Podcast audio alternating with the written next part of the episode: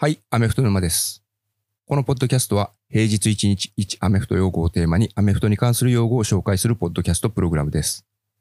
今回は先週行われたカレッジの試合会場で起きたあるシーン。試合後にファンがフィールドになだれ込み、ゴールポストをなぎ倒すというシーンがあったんですけれども、こちらに関して。これは用語の解説とは少し違うんですけど、その起源を紹介します。ということで、49回目の今回ピックアップしているのは、この Storming Field and Tearing Down the Goal Post という儀式がいつから始まったかについてです。国内のアメフトや NFL に見慣れてる人にとっては、ファンがフィールドになだれ込むシーン、そして彼らがゴールポストに群がって倒すシーンなんて見た経験というのはなかなかないんじゃないかと思います。ただカレッジフットボールを日常的に見てる方だと、シーズンが開幕すると何回かそのようなシーンを目にすることがあると思います。これが起きるのは大体試合開始時点で格下だと思われたチームがホームにランク入りしてるチーム、ランキング上位のチームを迎えてアップセットを食らわして勝利を収めた時が多いです。試合展開としては劇的であれば劇的であるほどこれが発生します。先週行われた試合で先日の時点で全米ランキングで25位にいたヒューストン大学とそのヒューストン大学をランク外のテキサステック大学が迎えたという試合があったんですけれども、これが20対20で第4クォーターを終えてオーバータイムに突入。そこでも最初はお互いがタッチダウンとキックを決めて27対27のまま。そして2回目のオーバータイムでヒューストンがフィールドゴールで30点とした後の攻撃でテキサステックが最後、クォーターバックが9ヤードのスクランブルランを決めてタッチダウンで逆転サヨナラ勝ち。33対30という劇的な幕切れでした。で、案の定、この展開に興奮したファンが一斉にスタンドからフィールドになだれ込んできてゴールポストを倒すという展開になりました。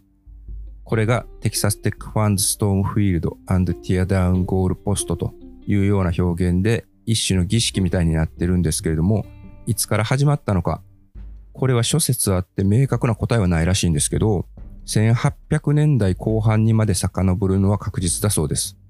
そのうちの一つというのが1876年の11月18日に行われたイェール大学とハーバード大学の試合で発生したということらしくて、これは記録として新聞記事にも残ってるそうです。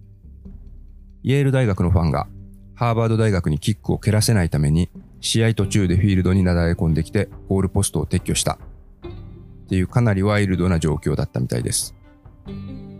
ただこのゴールポストをなぎ倒す儀式ってそれぞれにいろんな逸話があって、ローカルのリーグですけれども、チームの34連敗の記録が止まったと言って、試合に勝ったわけではなくて同点だったけれども、ファンが興奮してゴールポストをなぎ倒したケースとか、ノースウェスタン大学のファンとかは、1981年のシーズン中、これは上位トップに所属している FCS の大学の記録としては異例の29連敗目を喫したということで We are the worst 俺たちは最弱だと叫びながらゴールポストをなぎ倒したというようなケースもあったそうです。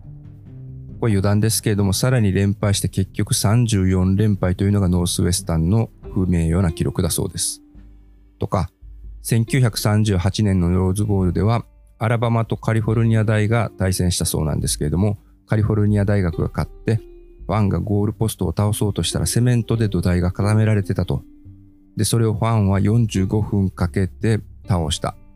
みたいなこととか、ほんと数えられないぐらいの逸話があるみたいです。なのでこれ、150年近く受け継がれてる儀式ということで、もう NFL では見かけなくなりましたけれども、カレッジでは未だになんとなく起こっちゃったら止められないし、仕方ないよね、みたいな感じで許されてる現象になってます。ということで今回は、フットボールの記事などで出てくる、ストーミングフィールド and tearing down the goal post と